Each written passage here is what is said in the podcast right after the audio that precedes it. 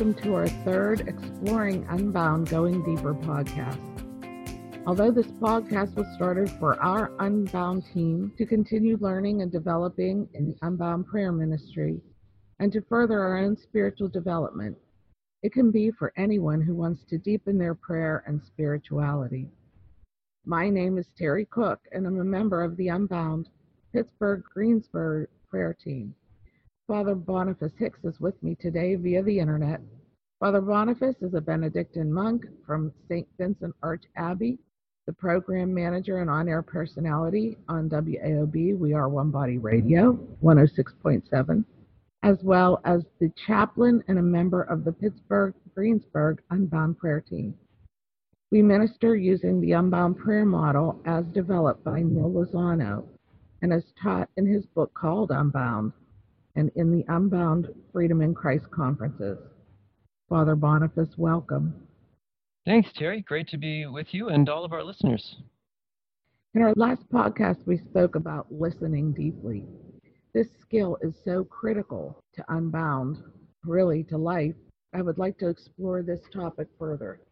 Some practical takeaways from last time. We talked about how our posture matters.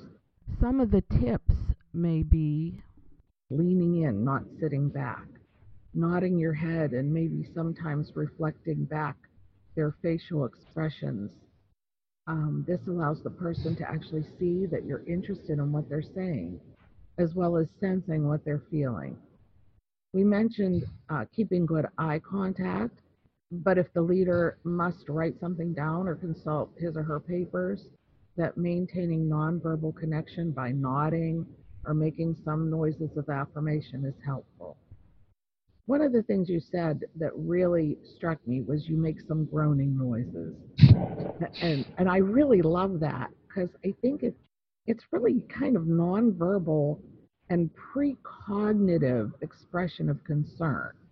Hmm. It doesn't require any thinking on the, the person who's telling their story on their part to break their concentration in telling the story they just instinctively feel your compassion and that you're really listening to them. And sometimes, especially in, in cases of deep trauma, people telling their story are actually reliving the trauma as they tell it. I've experienced this myself, so I have personal uh, experience here. They're in a in that moment, kind of in a zone. I don't know if everybody experiences this, or just people who have experienced great trauma. But I think it might be related to um, flashbacks and post traumatic stress disorder in a way, um, during which the person is sort of stuck in that story and sort of can't quit telling their story. I know with me, it was because I was trying to make sense of what happened to me. And, um, you know, I figured that if somebody would say, "Oh yeah, that same thing happened to my sister," or you know something. It's like, what did they do to heal from this? And nobody ever said that. So I just kept telling the story. It was like trying to make sense of it. Hmm. Uh, well, first of all, just uh, making some noises. You know, I I started doing that especially when I was starting to do some spiritual direction over the phone, and I found myself on the phone nodding my head and then realized that's not helpful on the phone. and I realized I needed to communicate those the head nodding in some way that would be audible, and uh, developed a, a, little bit of a, a, groaning, mm, yes. And then I continued that also on the radio as I've interviewed people and had conversations.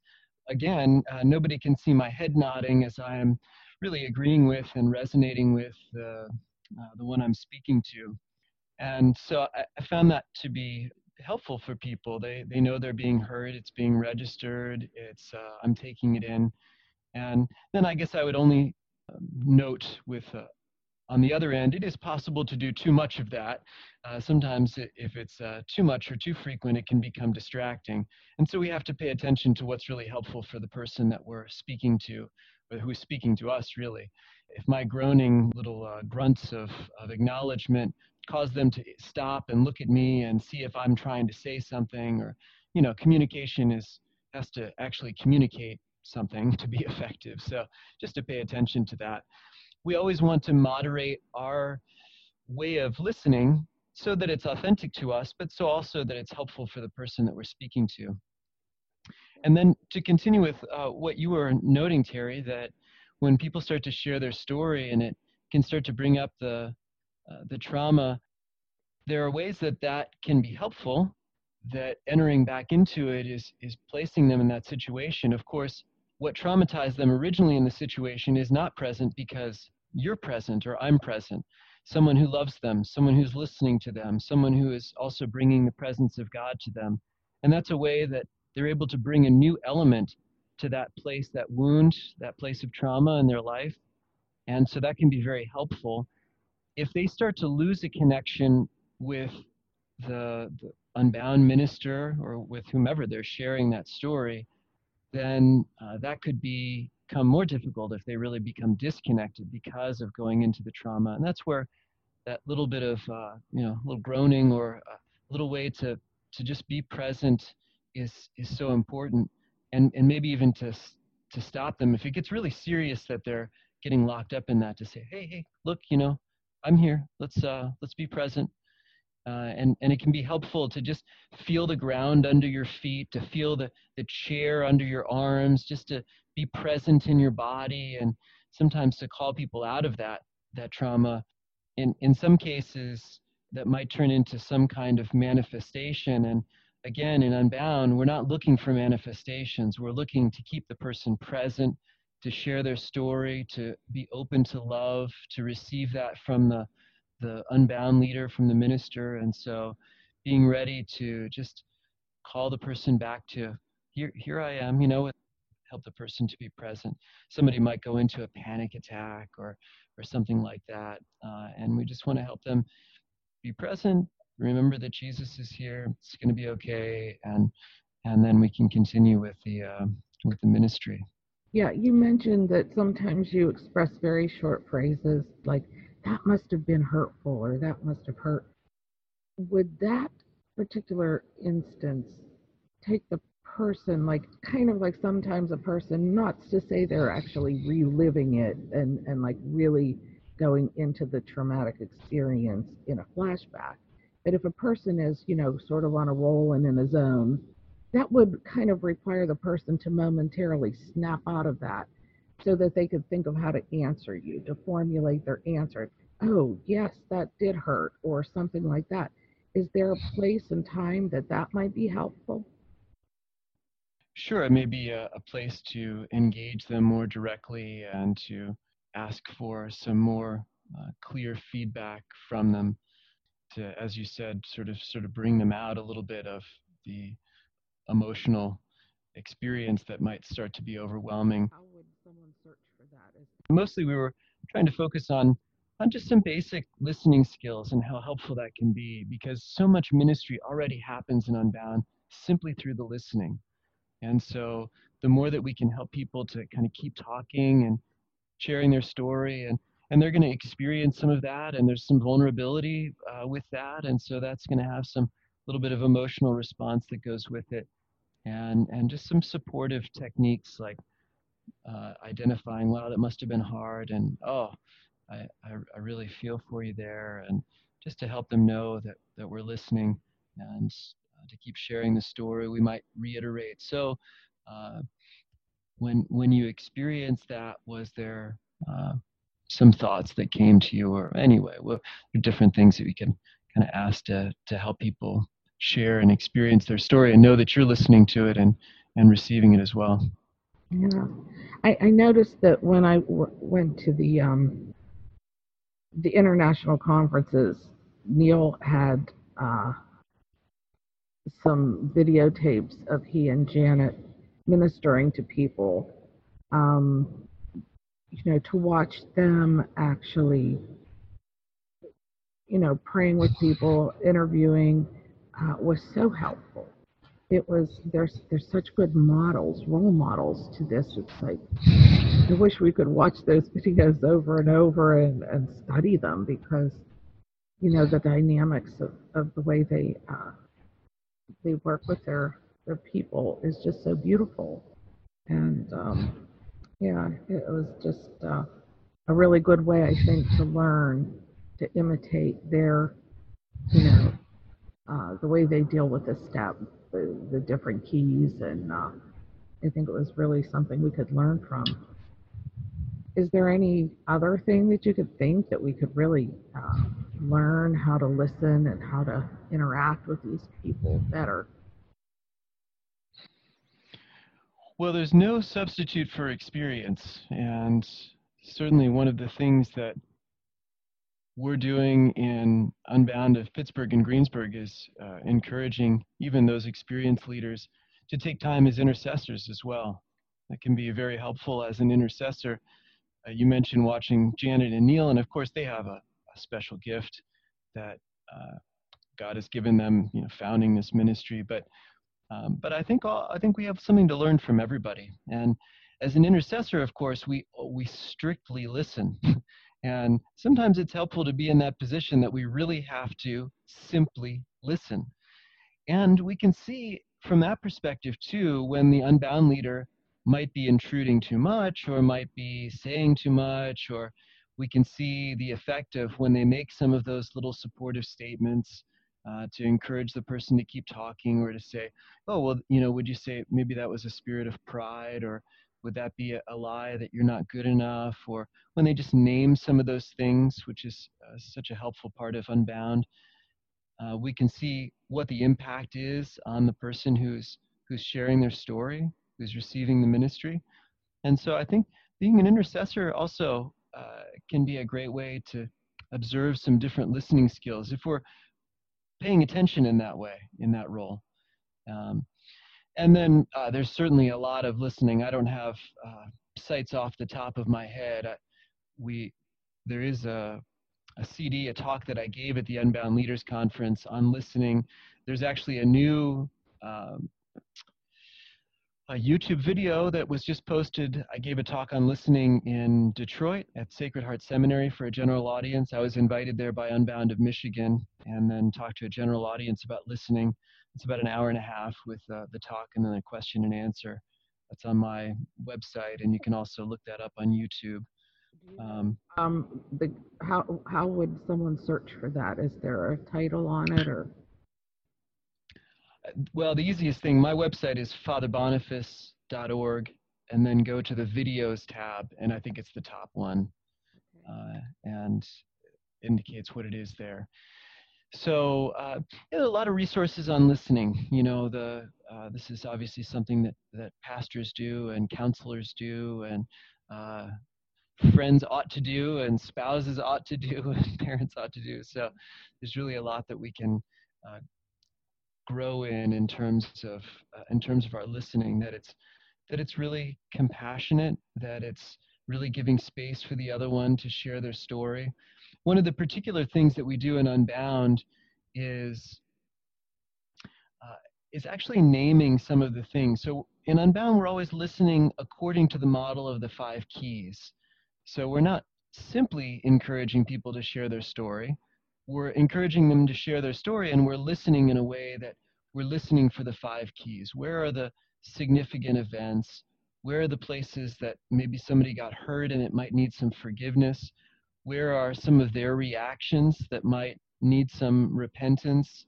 Where are some of the patterns that have developed in their life with, with different lies and spirits that would need some renunciation? So we're listening to some of those things, possibly also going back to um, more original experiences, relationships with parents, or somebody who struggles with a particular pattern of sin in their life, whether it's maybe eating or anger, uh, sexual sins, or um, procrastination, or I don't know, uh, some of these different things, avoidance, um, we might want to ask, well, when, when did you start noticing that that was coming up or that you were experiencing that? And then we're listening for, you know, maybe some original events that took place that, again, might have somebody to forgive involved in them, that might have some a reaction that was more or less willed uh, we don't want to start blaming people for things. The, the key of repentance is not about blaming people, but there is a place for taking responsibility. Um, was talking to somebody who has uh, has had a lot of difficulty with his mother, and he could recognize on the one hand she has a lot of issues. He's a grown man now. Um, but he also said, and at some point I wrote her off, you know. And he said, and I have to take responsibility for that. Thought, well, good for you. You know, that's uh, that's an important thing. It's important to forgive her, but also important to realize there was a point at which I made a decision. I wrote her off, and now I need to I need to repent of that decision and and renounce some of the lies. I mean, she said some very hurtful things to him, and and there may have been a time that it was important to separate. It's not that we keep ourselves in abusive relationships by any means. Nobody's encouraging that, but it's different to say I can't be part of this relationship than to say this is a terrible person I hate and will never have anything to do with. Those are very different things. So anyway, when we listen in Unbound, we're listening according to the five keys. We're not counselors. We're uh, not uh, pastoral counselors or psychologists or psychiatrists or anything else. And we have to be clear about that. But we can listen according to the five keys, acknowledge some of those uh, maybe hurtful experiences, some of those patterns, some of the, the sins that they came out, and then we give people a chance to apply the gospel to their lives and ask for God to really step into those places in their heart. Well, you know, uh, some you brought something up about um, his difficult relationship with his mother. Uh, I learned something really enlightening um, from Neal that uh, you know a lot of times children who have had difficult relationships will say to themselves, "I will never be like my mother, my father. I will never do this or whatever." And uh, I don't even remember, maybe in the blue ministering book, you know, advanced training book, there, it was something that he said that just really struck me that um, when we deny our parents, we're actually denying a part of ourselves. And that is um, kind of like taking a vow that is, uh, could be a bondage. And I, I think that's something that you know, I never thought of before. And um, it just, I thought of that when you were speaking. Yeah, I, I, talked to a woman at one point who had grown up in a divorced family uh, with her mother, and she had made that kind of vow, like you were saying, I will never get divorced like my mother. And of course, you know, good. That's we might be our first thought. Well, good. You know, who, who you, you experience the difficulty of divorce and you don't want that. But what that how that ended up playing out in her life was that she sabotaged one relationship after another because I'll never get divorced turned into I'll never get married. Yeah. And it wasn't until she could sort of see the power, the force of that vow, how that was driving her beyond what was reasonable to a place that she was more protective than she had to be. So forgiving her mother for the divorce and the pain that she suffered, renouncing the vow that was there, uh, and then uh, repenting maybe of any ways that she had kind of blocked her mother or you know kind of hated her mother in her heart or things like that. Um, really opened her up to uh, to get married, and she has a beautiful marriage now. But yeah, those are the kinds of things we have to be careful about. Having had difficult experiences, again, we want to separate ourselves from the experiences, but we can sort of overdo it with that kind of vow. Right, because you know, as a parent, you parent what you know. And if you said, like with me, I said, I will never be like my mother. And then I found myself looking back at some of the things I said or did. And I did things like my mother. it was very difficult for me to deal with. You know, that sent me into a, a whole, mm. you know, guilt shame thing that I needed to be delivered from. That, you know, I just couldn't believe that I should have known better because I said I wasn't going to do this and here I did this, you know. So, I mean, yeah, it can be just these little common things can really be a source of um, great suffering in your life, I think. Mm-hmm. Absolutely. Yeah, so it's a, a great aspect of the Unbound ministry is helping people to see that, first of all. I think those kinds of things can really emerge in the dialogue. And um, again, as an Unbound ministry, we, we do not give advice. So it's not part of Unbound to give advice, but we can help to identify some of those those patterns, those areas where we uh, really decided, made a vow like that, and and a vow is always built on a lie to some extent. You know, it's kind of the lie. Everything my mother did was bad. Therefore, I will never be like my mother. Well, that's not the truth, and that's not a that's not a clear vision. Now, again, we don't that's not a rationally analyzed decision either. That's a that's an emotional reaction. And and that's where the enemy you know there's a psychological emotional dimension to that but then the enemy plays with that and and adds some uh, some some energy to those things and and manipulates them and and gets us. Just like the the serpent in the garden is it true that you can't eat of any of the trees in the garden? And eve reacts no we can't eat of this one tree or even touch it. And and we see the the way that the enemy just he, he rattles us into going a step farther into losing our connection with the lord. Yeah it gets twisted. It gets twisted that's right. And so uh, in unbound that's one of the beautiful dimensions of it is we can just lovingly open that up and say well let's let's see what was there. Wow you you know there's really a difficult relationship with your mother and what are some of the ways that she hurt you? And it's one of the things I love about the forgiveness dimension of Unbound is being really specific about that. A, a lot of people I'll hear, oh yeah, I forgave my mother. Well, you forgave her for what? No, I just forgave her. oh, well, hmm, maybe you forgave her for something, but I kind of wonder. That's what I'm thinking. I don't say those things, you know. I just I'm just thinking that, and then I say, well, let's talk about some of the ways, you know, that you had to forgive her, and and to be specific about that or or as as it comes up in the conversation what are the ways that she wasn't you know the mother that you needed her to be? I love that line that neal uses and i i've taken that up in many unbound sessions. In the name of jesus i forgive my mother for not being the mother i needed her to be in this particular situation even. Maybe she was often the mother i needed but in this situation i needed her to protect me to speak truth to me. I needed her whatever, to be present to me, emotionally present. She was suffering from the loss of her own mother. She couldn't do that, but I forgive her for not being present the way I needed her to be. And then I can let that go. It hurt me, you know, and there's a recognition of that. It's not that she's bad or that I'm blaming her, but what she did, even when it was her best, left me hurting. And I'm going to let go of that now in a very, you know, specific way. So being specific about those things is really helpful. And again, that's where our listening, you know, we want to we want to listen in a way that we can help people be specific in their forgiveness and specific in their repentance and specific in their renunciation. Very good.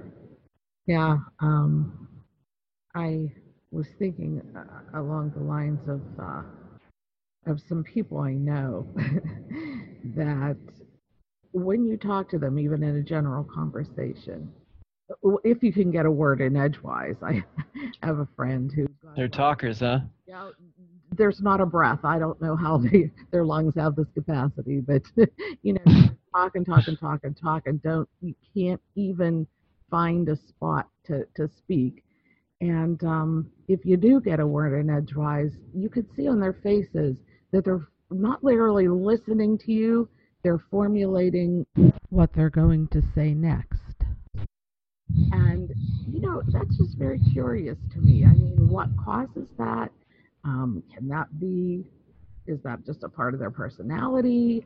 Is that something that can be improved with listening skills? Um, any comment?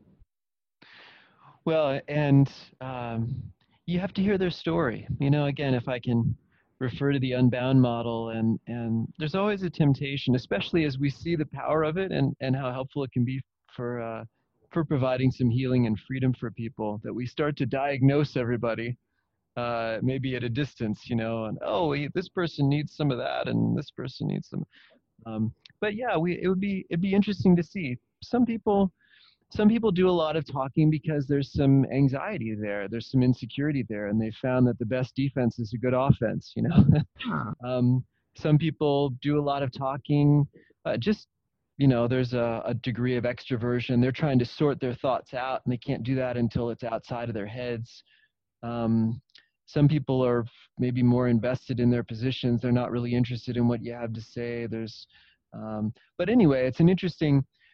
Uh, it's yeah, cert- certainly an interesting uh, observation and and something that might come up in Unbound. It wouldn't be the kind of thing that we would want to necessarily. We have to be very gentle about pointing that out. But somebody might come in Unbound saying, you know, my my wife complains that I just talk a lot and I never listen to her. Oh, well, uh, tell me more about that. You know, when did that start in your life? Have you always been a talker? You, did you always struggle listening? Have you ever had that criticism before? Where, you know, where do you where do you see that that happening?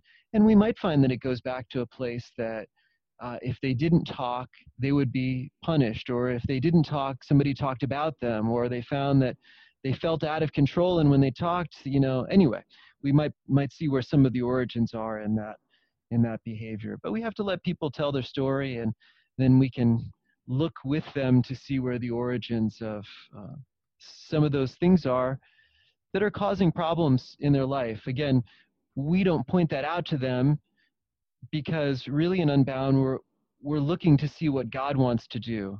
And one of the ways we recognize that is because someone is dealing with it, ready to bring it up. And so God is also giving the grace to help them work on it. We're not digging so much as receiving what the person is ready to bring. Well, I was thinking, you know, in terms of, I mean, some people are like that to extremes, but um, in terms of how some people are formulating their answers before, you know, or formulating thoughts instead of listening. And I think people who tend to do that would definitely not want to be a leader in Unbound? Or like could that be fixed or improved, you know? I just wondered, you know, what your thoughts are about that. Yeah, yeah, you make a good point.